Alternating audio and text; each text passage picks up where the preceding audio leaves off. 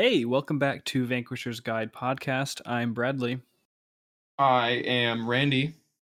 And I guys, hello once Welcome again. back, everyone. I'm excited to be here. Yeah, am- man. I don't even know. And I am just here. I'm just kidding. I'm excited. I I'm so excited for this one because I know like absolutely nothing about this. I thought this was a type of foot sore, not a mythical creature. Well, it's definitely not a footsore. We well, can- apparently I'm. Uh, Are you sure? Even, apparently I'm even less informed because I don't know either of them. I don't Yeah. know what you're talking about, foot sores, Like a- or what this a, creature bunion, is. a bunion, is that what that is? Yeah, it That was, was a- like bunions. I thought that was uh, like a food. I don't I know. that was like like You're a like thinking a of onions. dessert. No, no, no, no. I thought it was like a, a dessert kind of thing. I thought that No, that was. If anybody ever says you if do you want to have bunions after dinner, say no. That's a, I mean, that's a no. I've I've never been given that proposition, but it just sounds like something like a bun, something. It sounds like it would be like a, a- some kind of roll. It's a hard pass Mm. for me. yeah, no thanks, man. I mean, Um, thank goodness I've avoided that. I had no idea. give you give you some nightmares and probably some digestion issues. yeah. but anyways uh, before i talk about the specific topic that we were discussing today um, first just kind of general question to you guys um, how much do you know about the australian aboriginal mythology they have a mythology. okay So Fair that's a zero from him. Fail. um, I know basically nothing. Maybe Okay. just like surface level that's like super ubiquitous. I don't know. I Right. don't I don't even know too much about like Australia myself. So yeah so my, my knowledge of the history of australia was like mostly surrounded the colonization part of it mm. yeah. kind of the growth from there and not too much of the actual like indigenous people there. right. I'm And, still not convinced that Australia exists. So I've never seen I it. mean, yeah, Yeah. I've never been there, So a place that everyone lives upside down. That feels that feels like a lie. and I mean on the traditional flat earth model, there's just no room for it. So Yeah, right. that is Unless it's on the upside down other side of the flat surface. then there we perhaps, but go. You have to drill through the earth Yeah, to get to Australia. this feels like nonsense. I don't. Yeah, yeah, they don't exist. doesn't doesn't pass the vibe check. But uh yeah, so basically like as far as I knew it was like I I knew that like indigenous people existed like Faz, you know, that's that's one thing I knew. And then I knew that every single like civilization, every single group of people in the past have had some sort of belief system, whether that be religious or There not, we go. had a belief system. And so I was like, huh, I wonder what I should do for the podcast this week. And I was like, we're gonna go to Australia because we've not been there yet. Yeah, and I've man. still not been there, but we're gonna talk about It's it. an entire continent untouched by our podcast, man.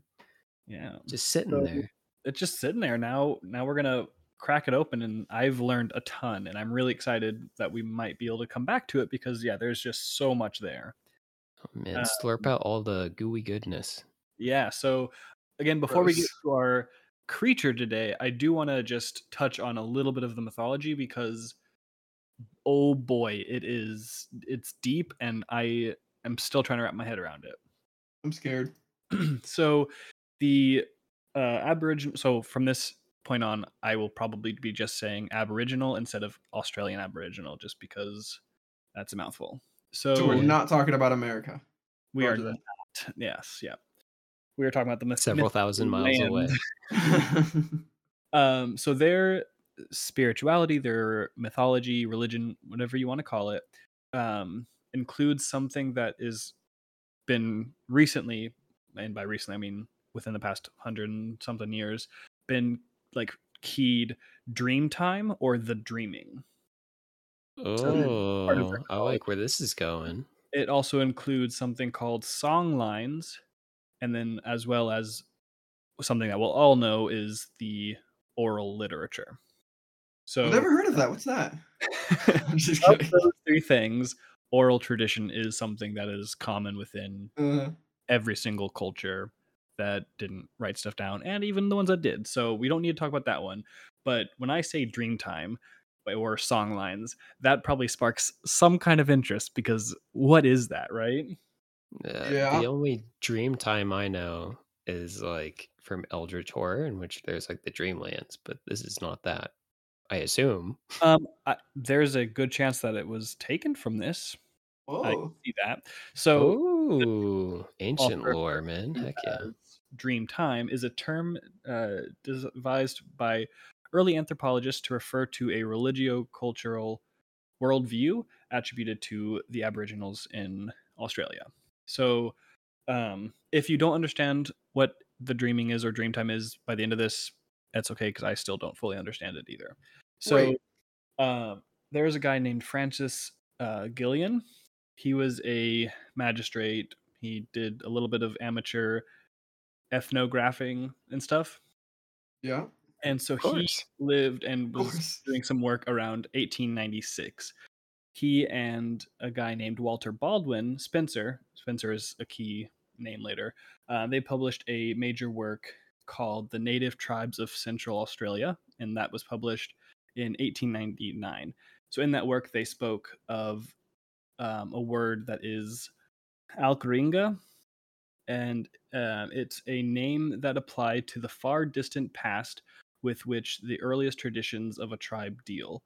Um, and then five years later, they continue to say in another book that it was a far distant age known as the dream times. So basically, breaking that down a little bit, what we have is the dreaming, the dream time. It's a basically a measurement of time, or it's a it's a period in time that was you know a long time ago but it was the time where their religion their traditions started and began if that makes sense Oh, man, this is like so fascinating. That's not at all what I would think like dream time would mean. no Like, not at to all To think that it's like an era of history. hmm That's so wild. and so this is definitely the popular belief held currently of what the word probably means but after that book was written uh, sorry after the two books were written um, there was a man he was a german lutheran pastor and missionary. His name was Carl Strehlow um, and so he after reading this was like no i i have really big doubts about this. I have some aborigine friends and here's what I have to say. So in 1908, he uh, published a book and he noted that he had some Aborigine friends that s- explained that the word that they were using in their book was actually mistranslated and it was supposed to be Altjira. And that etymology doesn't or is unknown right now. But basically, what it would translate to is an eternal being who had no beginning. And so, in one of the many languages of the Aborigines, um, the uh, word would have been instead of or the, the word to dream what they were using would have been ultragena um, but they had corrupted it to mean that. Instead it means um, basically it means eternal one or basically god.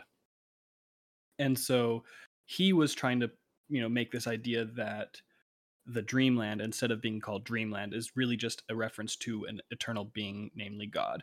And so after he wrote the book though all these people came together and was like no you're wrong because all the people that you were talking to that were natives had actually converted to christianity and were Mhm. pushing this christian god onto onto the world Oh, so this was a kind of like a mid theory that kind of got overshadowed again by the original theory uh, so the original theory that you said was is still the most popular to this day.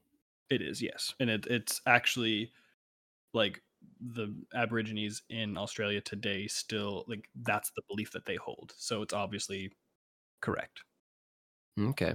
to a degree. I mean, not obviously we don't fully understand what ancient Aborigines believed, but it, it's Yeah. the closest thing that we can get to. Anyway, Anyways, say that is a little confusing. You know, is that that's kind of a big departure. Is it is it a time period or is it a god, you know?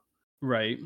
Like it's, I would think that there wouldn't necessarily be a lot of confusion between that, but Well, and so the, the what's so difficult is about it is because like modern day Australia, you can break it down into like the different territories and stuff, right? The different states or whatever. Um, but before that, obviously, it was you know there's different tribes and, and everything that were not in those exact locations that they were you know separated in different ways and all of them spoke different languages and so as time goes on languages change but it's really hard when so many groups of people have so many different languages it's hard to keep a correct definition for every single word that exists Yeah. Right. because language at the time, especially when colonization is involved, language changes so quickly and evolves Mhm. so quickly that yeah, it's it's just kind of kind of a hard situation to keep uh, oral traditions alive. Yeah, I could imagine how that's super tricky. But uh, to kind of now taking the stories out of it and just kind of understanding what the dreaming is. So um, it is used to represent the Aboriginal concept of everywhen. If that if you can kind of wrap your head around the the word that doesn't really mean anything, you know, doesn't have like a definition in our time, but it's basically everywhere, every time, every place, but also you know the wind part of it. So it's kind of just like everything, right? Um, Right. During which the land was inhabited. So this time period that I was talking about. So during that time, there was a land which was inhabited by ancestral figures. They were often of um, heroic proportions. They had supernatural abilities. Um, these figures were often distinct from the gods of their religion, but basically kind of like the Herculean kind of Nephilim. Hey, look at Gotcha. that. You can use Mhm. Yeah, there we go. Interesting. um so they didn't control the material world they didn't they do they weren't worshipped by the people they didn't normally like con- like create new things they were just kind of like folk heroes basically Mhm. uh, and so the concept of dreamtime will- has uh, subsequently become adopted in a lot of animist religions which sorry i guess i could have started with this is an animist religion. Um and and now it's kind of a worldwide belief in some ways but this is one of the first um we like first times we see this in in these older religions. So and so I'm not exactly familiar with the term like animist religion. Oh, okay. Yeah. So animism is probably the oldest religion, religious ideology that is like that we know of. It's it is by all accounts the most ancient form of belief. So it's a belief that objects, places, creatures, just everything have a spiritual power or spiritual presence, I guess. Um and they're all like mm, animated is kind of a weird word, but animism animated. Um, but everything's living. So like trees have spirits. Uh, oh, okay. everything is just connected with some you know spirit thing. Yeah, I get that. So um, yeah. So dreaming is um, like the dreaming is the time period, right? Dreaming is the the verb of that act, right? So it's You used- expect me to know what a verb means? and a verb means something that you do. um, so it's now used as a term for a system of uh, totemic, like totems, sym- Uh-huh. symbols um, that a aboriginal, aboriginal person would have, and they would have a specific dreaming. There's things like a kangaroo dreaming, a shark dreaming, uh, badger dreaming. You know, combinations of animals, basically just a like s- spirit animal kind of thing Gotcha. basically that connected them to their family, to their ancestors, to their history. And so, because of this, the dreaming uh, would involve a person's entire ancestry to exist as one, uh, culminating into the idea that all worldly knowledge, all experiences, everything is accumulated through one's ancestors. And, Uh, Uh, so yes. if like your shark dreaming if I'm understanding this correctly, does that mean that like your relatives would also be shark dreaming? I think it was So- more like a shark is just kind of representing your family, kind of like a crest. Okay. But again, I'm still trying to process what all of this information is. It's it's kind of a It- lot. it sure is a lot, yeah. Um, but basically, with all like the ancestors and everything, basically the idea of dream time is referring to the creation of the world, creation of traditions, and their society, basically. Um, and the creation of the world for them is believed to be a work, the work of these cultural heroes um, and the gods kind of as one um, where the cultural heroes weren't specifically creating the world but they were like i mentioned before doing something called songline which i will now explain. But basically what would happen is as the world's created these cultural hero- heroes would travel across this formless land and they would build up sacred sites significant places um, which is then called the songlines so um, a songline is basically or sorry a songline also called a dreaming track so lots of dreaming going on here but Seriously.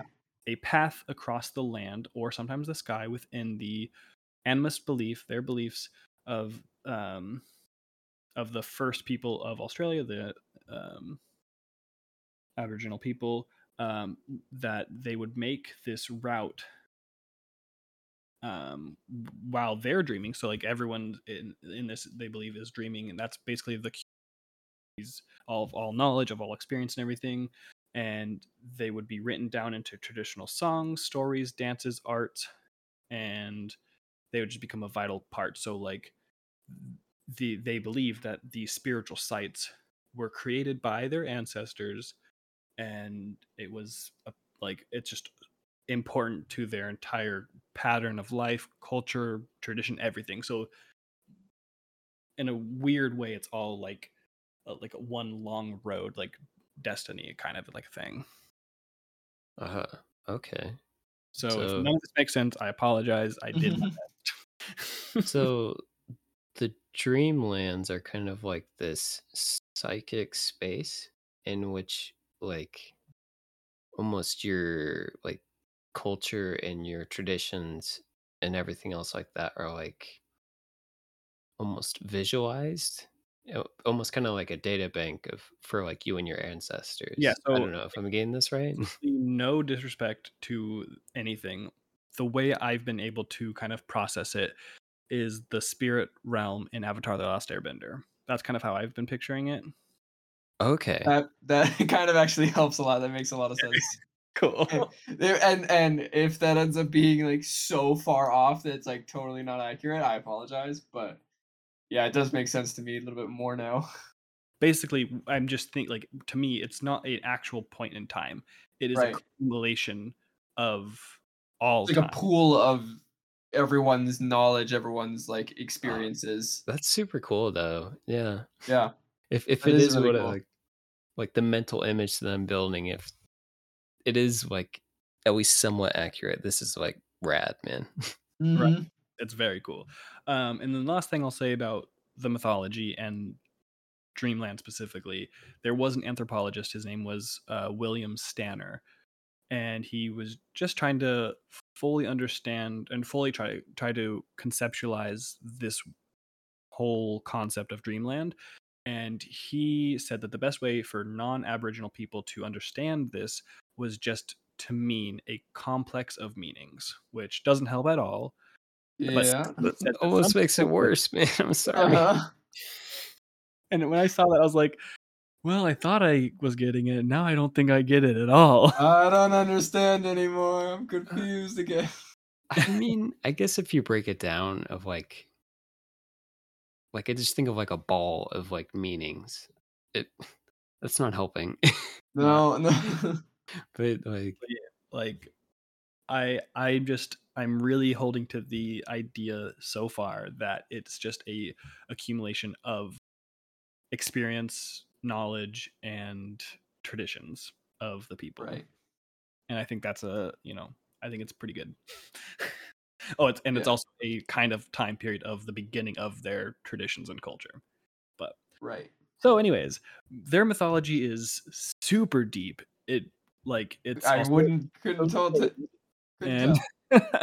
but it's it's very interesting and I, I want to know more so i will be doing more research on my own time but before i jump into our creature for the day after talking i guess i could have done um i would like to say which you've probably seen in a couple other videos history sucks for the most part because It's during the- messy. like during during the time period where a lot of this is taking place is during the colonization of Australia.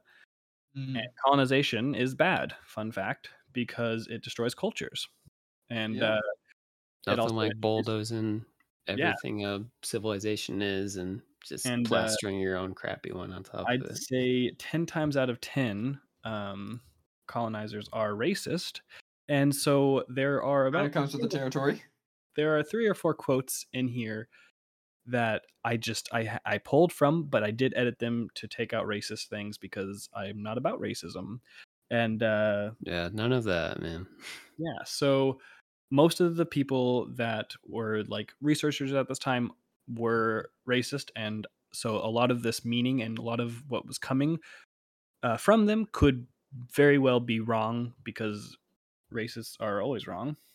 Mm. So yeah, that just Preach putting that out. Um, so other than that, there are some edited things just because I'm not about that life. So let's let's let's let's Good talk to about know. the future. I'm really excited. So I don't know the exact pronunciation, but I'm gonna call him the Bunyip. Does that think that's what. I know him like. And it was kind of funny is that the the first time I heard uh the the name Bunyip was this is going to be a little bit obscure, a little bit topical maybe is that in the Netflix uh show Pacific Rim Into the Black or is it just the Black? I forget. I think it's just the black. Yeah. But there's this like side character just called Bunyip Man. Is Yeah. there? So yeah, So yeah, Who's that? it's in uh, the second season. It's the crazy guy with the kaiju. Oh yeah. I did not It's remember his name man. being that. I was saving this to the end, but I will spoil it now because Oh man. um Aw. So in the 2000 film Godzilla King of Monsters, um, the Bunyip is actually among the Titans mon- monarch. Really? Yeah, Huh. I'd never pick out a bunyip to be a, a kaiju as Same. creature. me either. But uh, so there are other media appearances. I'm not going to be naming any just because they're pretty obscure. But that was a rather big one, which I thought was pretty cool. Mm, I'll have to look up and see if they have like a rendition of what he looks like. Yeah, I'm sure theirs is uh, pro- probably uh, bigger. Um, probably bigger than a horse is my guess. a little bit, maybe. Yeah, bit. perhaps, So- perhaps. So the bunyip is a creature from the Aboriginal mythology, um, specifically in the southeastern part of Australia.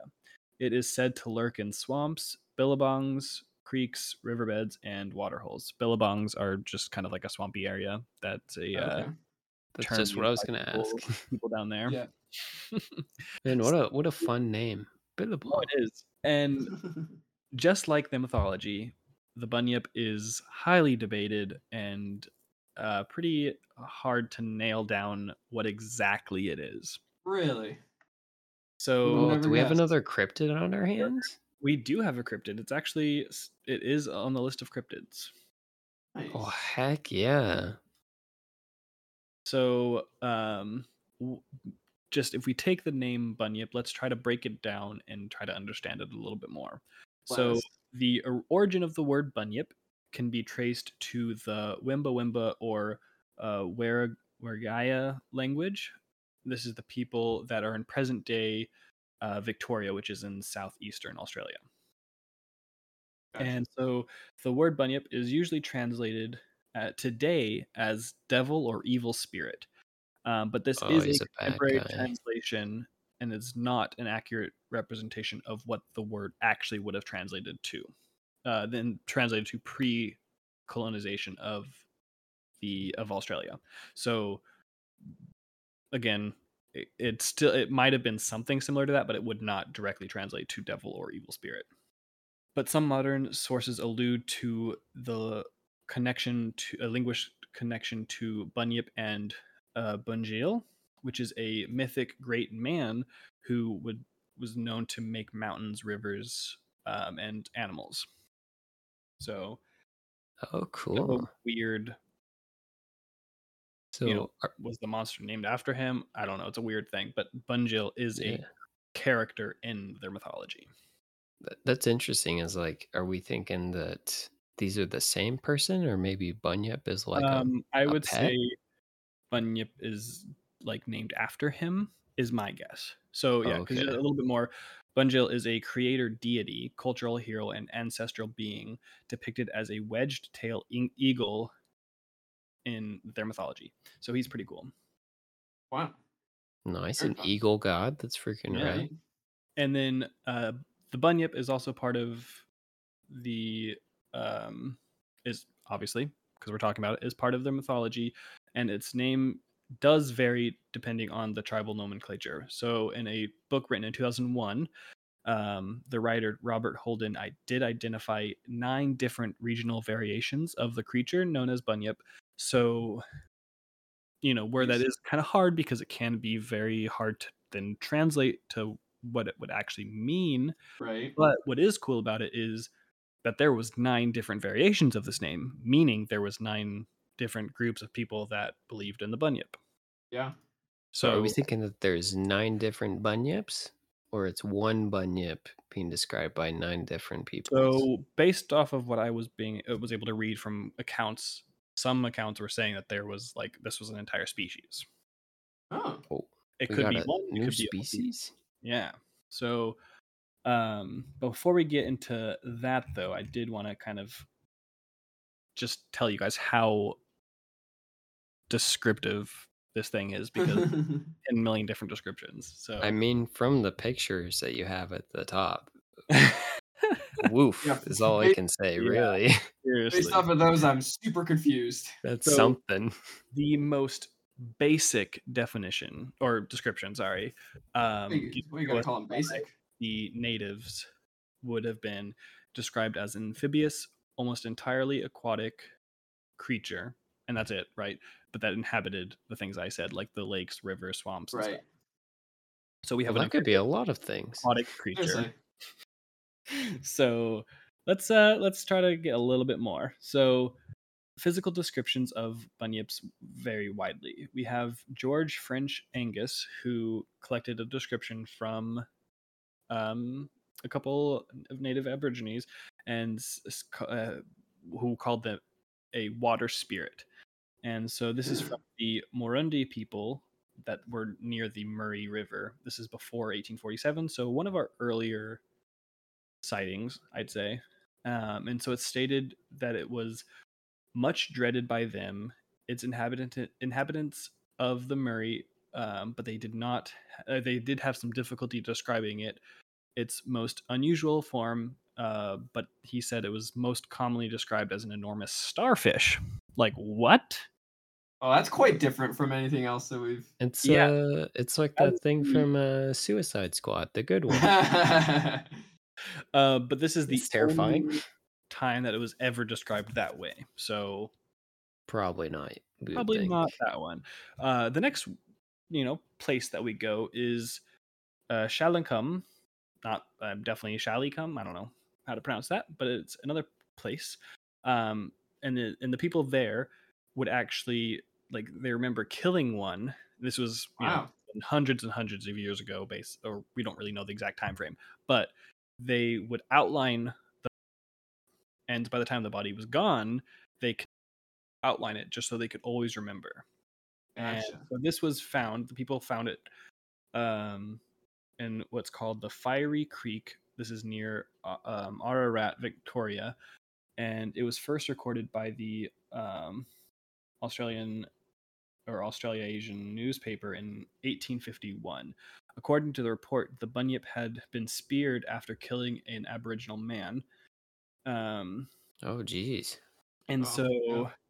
the people would just have have a habit of visiting the place annually, like I was saying, to outline the figure.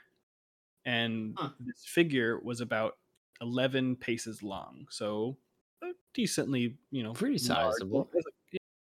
Um, but to this day, the outline does no longer exist, and so we don't have that record anymore. Dang Ah, it, dang it. All this evidence is like fading away. Why It is is it? oh, Very Why does it always get to like modern day and like all the evidence is just gone? Yeah. Oh yeah, yeah. We didn't think you actually wanted to keep those pictures, so we just threw them all away. Yeah. Sorry. Um, Yeah. And then we have our next guy who's a terrible human being, but it's fine. Um, his name is, I mean, it's not fine, sorry, but it's, you know, we could be, I Is digress. what it is. So we have Robert Smyth, um, and he wrote a uh, book called The Aborigines of Victoria. And so this was written in 1878, um, and there is an entire 10 pages devoted to the bunyip. Jeez. And I'm going to read all of it for you. Just kidding. No, I'm not. Aw. Um, but basically, um, the the most important part was included, or was at the end, and it concluded that, in truth, little is known among the people respecting its form, covering its uh, covering or habitats. They appear to have been in such dread of it that they were unable to take note of its characteristics. wow. Uh, but he does reference someone um, who could recall a childhood memory in the 19 eight, I'm sorry 1890s that the bunyip supposedly had a snout like an owl and was probably nocturnal. Do Uh, owls have snouts? I think it, it's talking more about its like beak.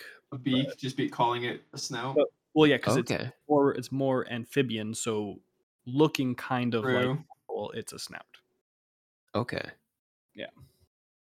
And then now if we just take like the statistics because that's what I like. So yeah. Yips presumably seen. So if we take all the accounts of witnesses, p- presumable witnesses, obviously, um, according to their descriptions, the most most commonly fit into two categories. Sixty percent of the sightings resembled seals or swimming dogs. Twenty percent of the sightings are long-necked creatures with small heads, and then the remaining percent is an amphibious thing beyond categorization. kind Amphibious thing, yeah. you know, something. Oh, but seal dog variety is definitely by huge margin the most described. Um, and it's usually around four to six feet long uh, with a like shaggy black or brown coat. And then according to some reports uh, these bunyips have round heads resembling a bulldog prominent ears no tail and whiskers like a seal or an otter. Huh. so if we Oh, picture that that is the most cited version Kind of That's sounds m- like a seal, right? Yeah. kind of almost exactly like a seal um, and then we go to the you know second most cited version we get the long necked variety that was allegedly between like 5 to 15 feet long so a little bit Oh. bigger and by a So little bit this is like when you say long-necked like aquatic creature, I immediately think of Nessie. Yeah So Same. I was thinking the same thing. um got and a relative says of Nessie. the, the the only difference between Nessie and it re- really is that it actually does have still have fur. So in every single account, it does have black or brown fur. Interesting. It has large ears, small tusks, and a head like a horse or an emu, an elongated mane, maned neck, about three feet long, with many folds of skin like and a horse-like tail. So an a ugly creature. uh, Man, this thing has a lot of hair for being in the water. It Yeah. does.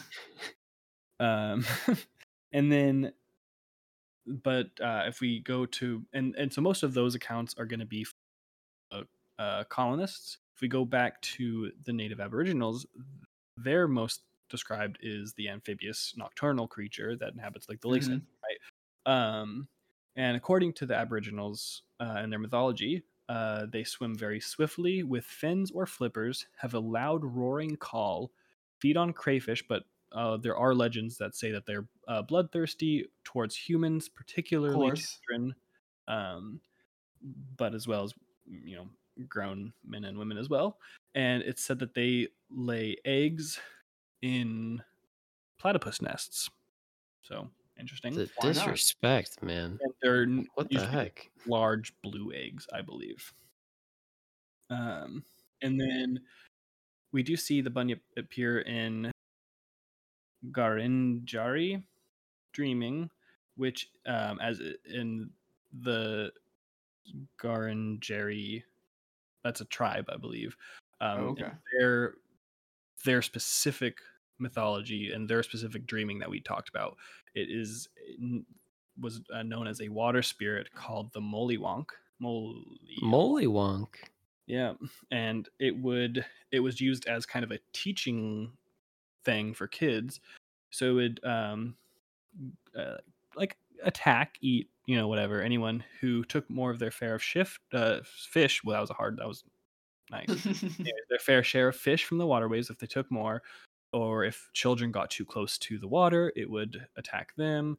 Um, and it was just a, a story used to teach um, people that waters can be dangerous, and it was just a way to, you know, survive for them. So mean- this is like a extremely violent and aquatic, like the mouse from Chuck E. Cheese.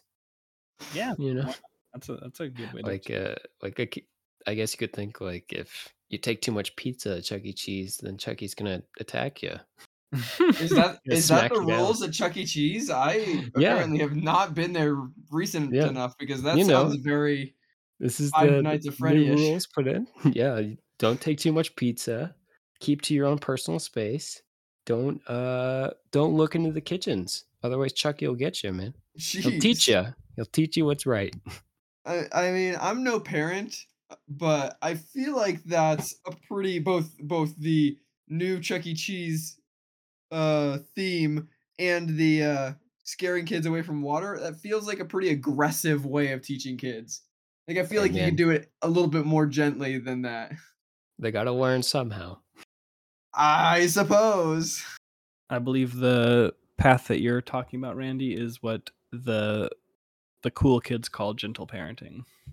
Um, I don't know about gentle Ah, parenting, but overrated. not create artificial monsters to scare your child into sub- submission. I feel like is maybe somewhere in the middle of uh, the terrifying your child and letting the kid walk all over you. That'd be my vote.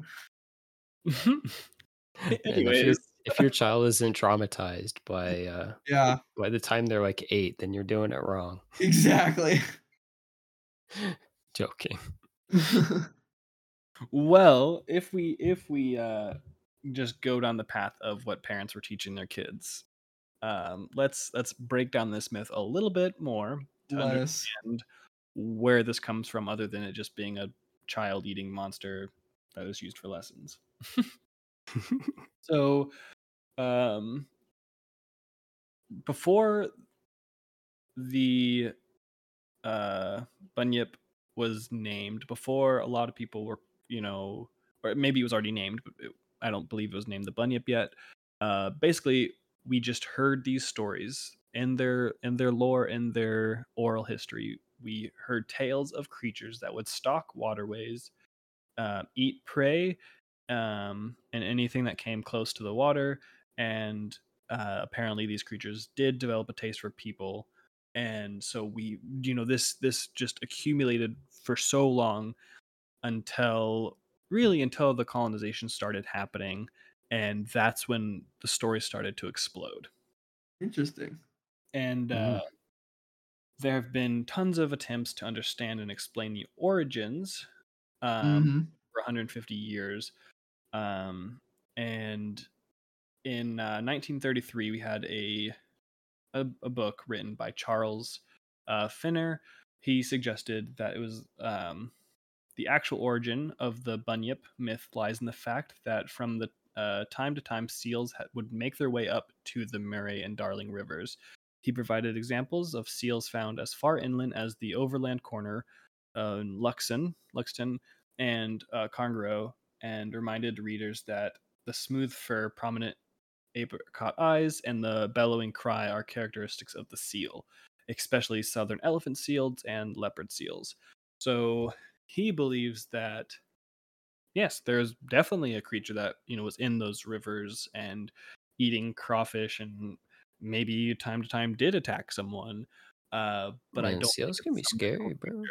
Yeah, seals are very uh, can be very aggressive. I've, Yeah, like they're big and like don't let their somewhat cute appearance fool you, man. They got teeth. Mhm. Slap you around. And it makes sense why it could potentially be a, like an elephant seal because they do have a type of fur just like otters and stuff right? So um it's a pretty interesting you know definitely more um logical approach to this mythological mythological creature but it, it does you know if one you know elephant seal attacked someone 150 years ago you know who's to say that like stories and you know the telephone game wasn't played and then it became some mythological creature and that's you know, Right. pretty interesting uh way to look at like how most uh, like mythology is created Yeah. so another suggestion that we have um, it could be a cultural memory of an extinct australian marsupial and um, i'm not going to try to read these actually i might as well so it could be an extinct marsupial such as the Diprotodon, the Yep. Zygomaturus, the Nototherium, or the Palorchestes. These are all not quite Jurassic period, definitely much earlier or much later than that. Um, but These are like dinosaurs. So no, not Jurassic period. Creatures that may well, like like So post Jurassic, but not like mammoth human. era, I'd Right. say. Oh, Maybe- okay. Gotcha. maybe even after mammoth. Anyways, they they We're- are not cloning them all they all are fossilized creatures though that are in museums. So Oh. they m- I might be older. I'm not even. I don't. Time and me don't get along, so I don't know. They all are real creatures that have existed that have Mm, that are like in museums. So I maybe don't they. know about that. I don't even know. But Are dinosaurs real? I don't know. I never saw them. Exactly. That's where it's. Yeah, But, I don't know. so this could be a memory of one of those creatures or some creature similar that existed that like maybe tormented their ancestors and it was just stories passed on from that um, the confer- connection was first formally made by dr george bennett and he's um, work, was like a, a doctor at the australian museum and uh, in the early 1990s um, there was a paleontologist named pat vickers um, and a geologist named Neil Archbold, they uh, suggested that um, Aboriginal legends perhaps had stemmed from the um, from the prehistoric bones or even living prehistoric animals themselves, which I should have mentioned that they said this cautiously because obviously I don't think they believed prehistoric animals were still alive.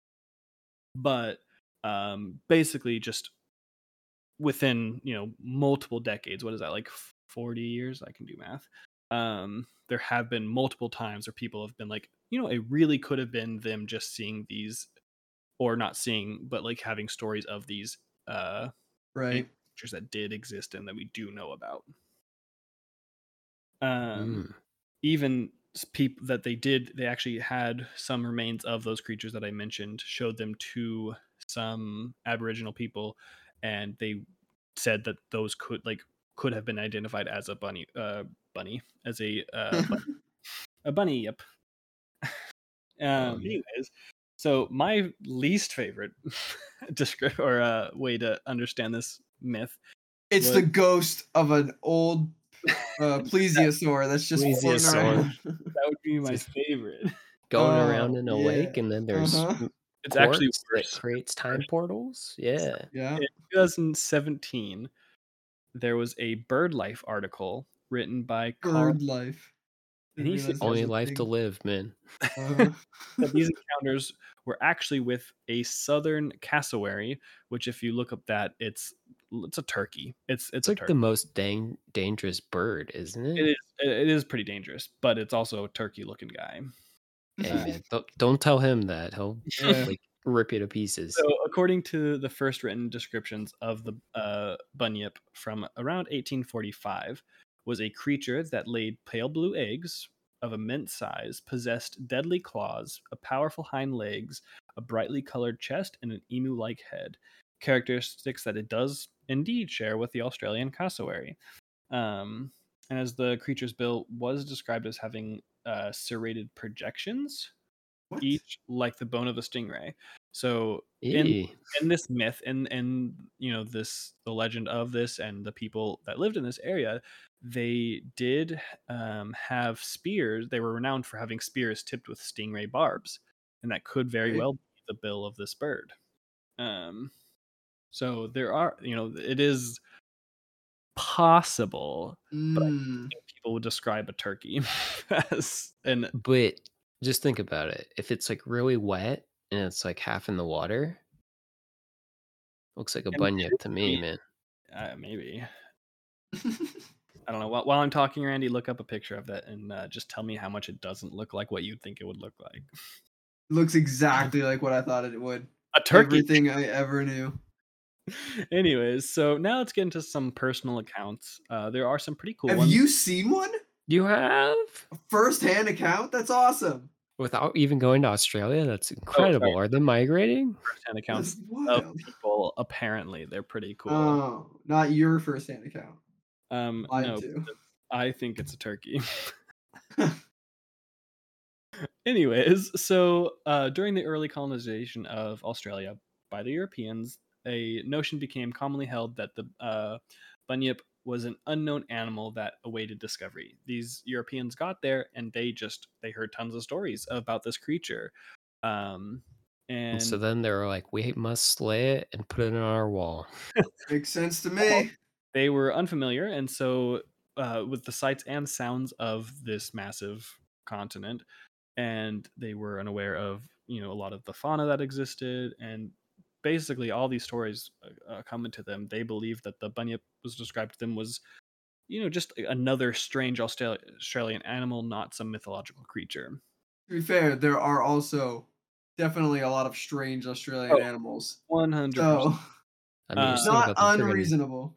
But cassowary. basically, anytime that they heard like weird animal calls or anything, they associated that with the bunyip. And Okay. so they, the Europeans, just kind of took this story and ran with it.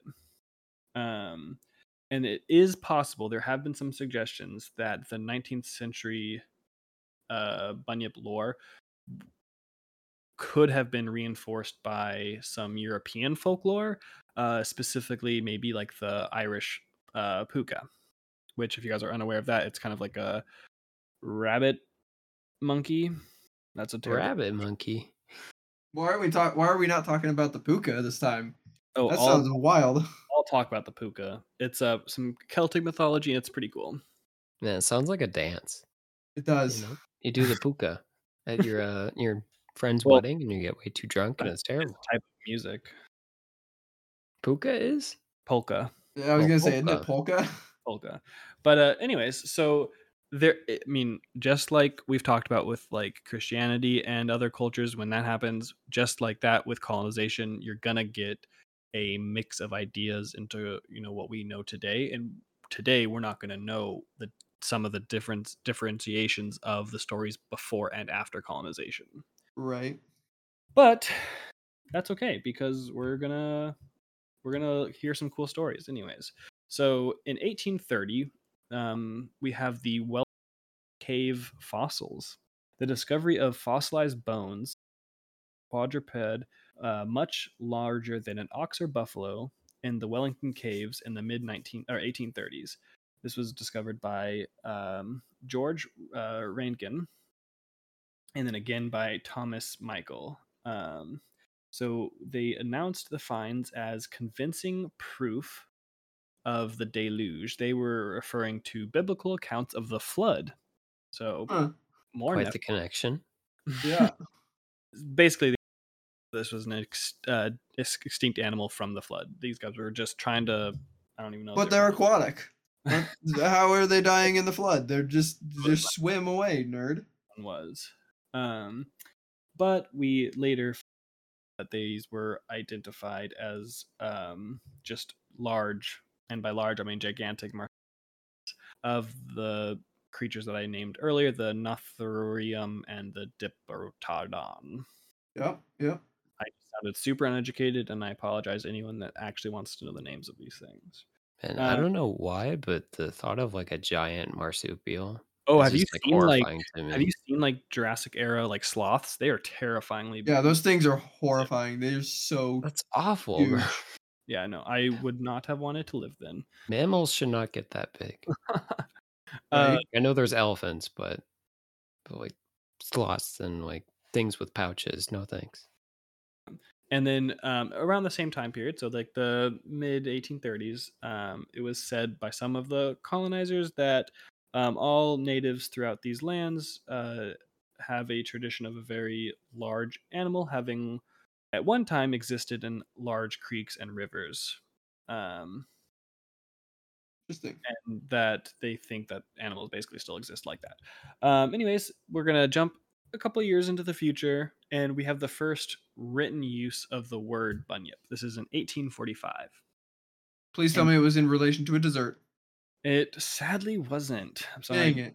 to, to Still hoping to be justified, validated. um, basically when they found some fossils. This was near uh, Geelong. I don't know where I don't know where any of these places are. My uh, geography is not very good. My guess, But, uh, Australia. Probably though, honestly. Um, in the newspaper, it was there's a headline that said "Wonderful discovery of a new animal." So everyone was pretty hyped up about that. Um, so this was a story. Or there was basically like this story going on about some fossil remains, and this was, you know, supposed to be the evidence that it was a new animal. And it the newspaper continued and said, on the bone being shown to an Aboriginal, he once recognized, or yeah, once recognized it. Sorry, he at once recognized it to belong to a bunyip, um, and he declared he had seen one. And That feels pretty optimistic. uh, requested to make a A drawing little of it. He did so without hesitation. Um, the account noted a story of an Aboriginal woman being killed by a bunyip, and then uh, the most direct evidence of all that a man named Mumbowran, Mumbowran uh, who had s- uh, showed several deep wounds on his breast made by the claw of an animal. So Hmm. I don't know. We, we do have a guy claiming to have seen one, and then someone being attacked by one. So I mean, I that- mean, I think that's all the that- proof I need. that is kind of like a little bit convincing if somebody's like, "Hey, man, I have literal scars from this animal." Like, Right. Sure. I don't really believe it at this point, but like that probably has the most weight. I feel. he is going to describe it for us. So let's let's hear from him. The words of this guy. Sorry, this isn't an exact uh, quotation. This is just kind of a description. So the bunyip then is represented as um, the having uniting characteristics of a bird and an alligator. There's the head resembling an emu with a long bill and an ex- um, and an extremity of what would transverse a projection of each side. So like on its like beak kind of thing, kind of weird Interesting. with serrated edges like blow, bones like a stingray, which again totally checks out because those people did have spears with stingray stingers. I don't know what that means, but anyways, bodies and legs uh, partake in the nature of an alligator, so like the same kind of you know hind legs and everything. Um, the hind legs were thick and strong. The forelegs were longer, um, but still looked pretty strong, but definitely not as like thick as the back legs. Um, it would have long claws, um, and they would basically just hug prey to death. Wow. So friendly. No, not at All all. they want is some friends, man. Yeah, they're just lonely. Would swim like a frog. So I'm not quite sure if it would, if I if I'm buying that because I feel like it would just swim like an alligator. But what do I know? Hey, And- maybe maybe alligators swim like frogs and you just don't know it. even more terrifying with this image in your head when it's on, it walks on its hind leg basically like standing like a person Oh being no. 13 feet high or tall Oh no. Man, that freaks me out when a cat does that, let alone like a, a and dangerous animal. kills you by hugging An you no, alligator right? emu. Yeah. uh, yeah so that's you know pretty uh, an interesting account now we're going to jump a couple years two years to 1847 um, and now we have its appearance uh, for its first appearance in a museum so Ooh. Someone found a peculiar looking skull, and it was found in Murrumbidgee River near Balranald. Ooh, that was a Balranald. Balranald. Uh, Sure. Basically, New South Wales. Um, the initial report suggested that it was a skull of something unknown to science. And the person who found it remarked all of the Aboriginal um, natives to whom it was shown called it a bunyip. But we do find out a couple months later by several ex, uh, experts that they identified the skull as a deformed fetal skull of a fowl or calf. Aw. At the same time, the so you know within that couple months, um, the skull was put on display in the Australian Museum in Sydney for two days. People flocked to see it, and uh, apparently during this time, people were just going crazy saying that they had seen it, that they and they were just telling their stories of the Bunyip sightings. And uh, in March of the same year, so the skull was discovered in January. It was proven to be not a skull of a bunyip in July. So in March, there was a group of people that went out to go find this thing, and they found they found it. They, they said a bunyip or a just a ginormous platypus, but they think it's the bunyip was sighted. Of course It they was do. sunning himself in the uh, basically across like on a river, and they a huge crowd gra- gathered, all seeing it apparently. Three men got on a boat and started rowing over. And once they got about uh, three yards or a yard or something like that from it, it just disappeared. So Wow. Like didn't even like crawl back into the water, just evaporated. I it's it red disappeared, so it just disappeared, I guess. Dang You're a wizard. platypus thing, Bunyip. bunyip, man. Um, and then we have uh, the word bunyip kind of uh, the word evolved over time a little bit. So by the 1850s, a lot of stories of the bunyip kind of went away, and people started using bunyip, and by people I mean specifically the Australian colonists, um, used the word as a synonym synonym for imposter, predator, or a humbug. You just, like, Humbug? Um, a As humbug is kind of like, like Scrooge? so that actually is a popular word for like Europe, uh, like 1800 Europeans and of the sort. Really? Um, means like lazy or mm, I don't know, just kind of like you would talk down to someone calling them a humbug. Anyway, it was a mad diss. at this time though the word is pretty obsolete in the australian english um, except for um, there is a river called bunyip and a town called bunyip currently fun fact though um, in 18 or sorry in the early 1990s the prime minister uh, his name was paul keating used the term to uh, kind of attack his opposition um, in the uh, the Liberal Party of Australia. He, he was- just called them bunyips. called him, he called the his like opposition a bunyip. Yep, what a bizarre. Wow. which I think is hilarious. if we had like a, a senator or like a politician or something and just be like, man, you're such a Bigfoot. Like, what the heck, bro? I would love that. I would lose all respect. That would be baffling. They would gain all of my respect. Oh, jeez. Like, man, this dude believes Bigfoot's Dude, real. I'm he voting for him. He I'm running out knows. to the polls right now. So that uh, is going to take us to the end. Um, basically, what I had learned was history is confusing. The bunyip, I still don't know what it is, but I've learned a little bit about it. Um, And I think it's one of them cassowaries. I yeah, it's, It's just- turkey. It's just wet, you know, just got out of the river. It's looking all weird, you know? or maybe it like lost a bunch of feathers in a fight. I don't know. But I'm kind of of the opinion that every single mythological creature is really just Nessie in a different stage of its life, teleporting from the quartz. It just has like a million different evolutions. It's like a freaking Pokemon. Yep. I couldn't agree more. I'm I I'm on board with that. Yeah, I'm so on But- board with this theory. At the end of at the end of my research, I have been so intrigued by this mythology that like I I mean, other than just like uh, like I figure it existed, I didn't know anything about it and now I'm I think it's one of the cooler mythologies that I've looked at to be honest. I mean, like whatever Dreamland is, I really want to understand that a little bit more.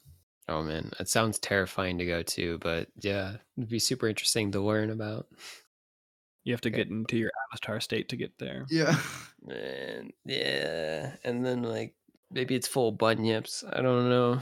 I don't want to go everyone- there. Yeah, man. Any, To m- anyways, oh, what's up?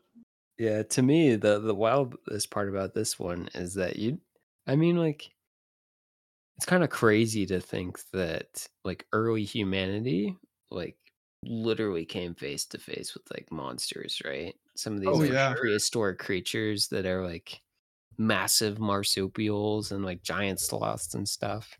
You totally see how like there could maybe be some like super ancient like passed down stories of just these horrible monsters basically And then I'm over here terrified of like a tiny little spider. Yep. yeah man You're the reason that humanity has sunk to where we're at. everything's all wrong Uh-huh. But just uh, hey, though thank you guys for coming back, listening to us ramble on about nothing for most of that. we really Bunyips, appreciate it. man Bunyips are great. We love our cryptids. I uh, I think they're definitely one of my favorite topics because I just love the theories that come from it. And uh, Yeah. anyways, check us out on Twitter. Our uh, yes was it handle? Our Do uh, that. n- is at vanquishers pod baby yeah, and then our TikTok is uh, Vanquisher's Guide. It's great. It's uh, cringy and In all the best ways. Isn't that what they has say? some excellent Great. content it. on it Uh, yeah, I respond on there. Bryce, I'm sure, responds on Twitter.